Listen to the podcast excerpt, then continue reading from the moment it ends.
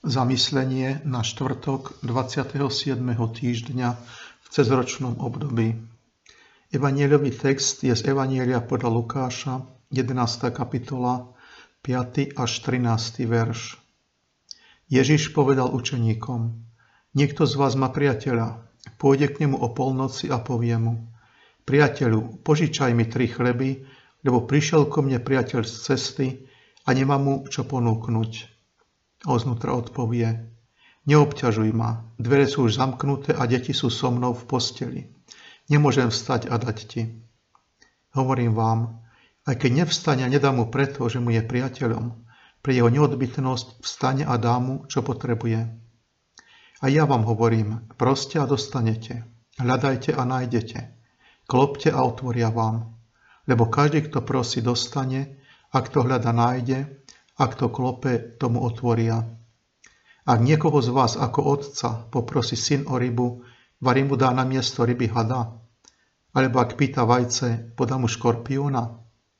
Keď teda vy, hoci ste zlí, viete dávať dobre dary svojim deťom, o čo skôr dá nebeský Otec Ducha Svetého tým, čo ho prosia. Počuli sme slovo pánovo.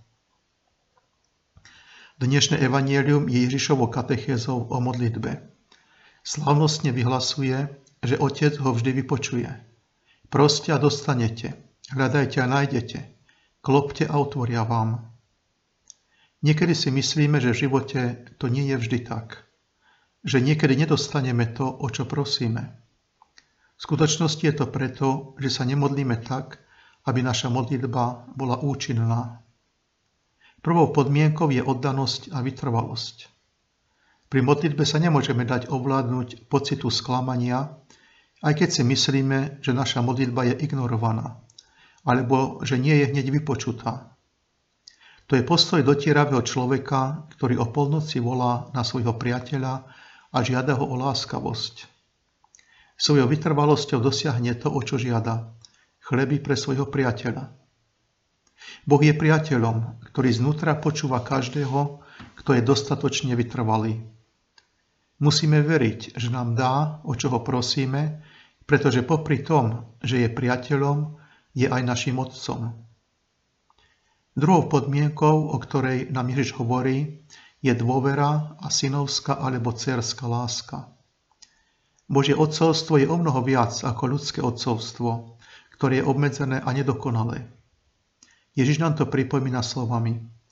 Keď teda vy, hoci ste zlí, viete dávať dobre dary svojim deťom, o čo skôr dá nebeský Otec. Tretou podmienkou je, že predovšetkým musíme prosiť o Ducha Svetého a nie iba o materiálne veci. Ježiš nás pozbudzuje, aby sme ho prosili a istuje nás, že dostaneme, o čo prosíme. O čo skôr dá nebeský Otec Ducha Svetého tým, čo ho prosia. Táto prozba je vždy vypočutá. Je to takmer ako by sme prosili o milosť modlitby lebo Duch Svetý je jej zdrojom a pôvodcom. Blahoslavený fra Gilles Assisi, jeden zo spolubratov a priateľov svätého Františka, vyjadruje podstatu dnešného evanielia slovami. Modlite sa verne a vytrvalo, lebo ak vám Boh nedá milosť teraz, môže vám ju dať inokedy. Zo svojej strany pokorne zverte celú svoju myseľ Bohu a Boh vám dá svoju milosť tak, ako chce a kedy chce. Myšlienky súvisiace s dnešným evanielium. Prvá pochádza od svetej Kataríny Sienskej. Tvoja pravda nám povedala, aby sme volali a budeme vypočutí. Aby sme klopali a otvoria nám. Aby sme prosili a dostaneme. O nebeský Otec, tvoji sluhovia ťa prosia o milosrdenstvo, tak im odpovedz. Druhá myšlienka je od pápeža Františka. Keď potrebujeme pomoc, Ježiš nám nehovorí, aby sme sa vzdali a uzatvorili do seba, ale aby sme sa obrátili na Otca a s dôverou ho prosili.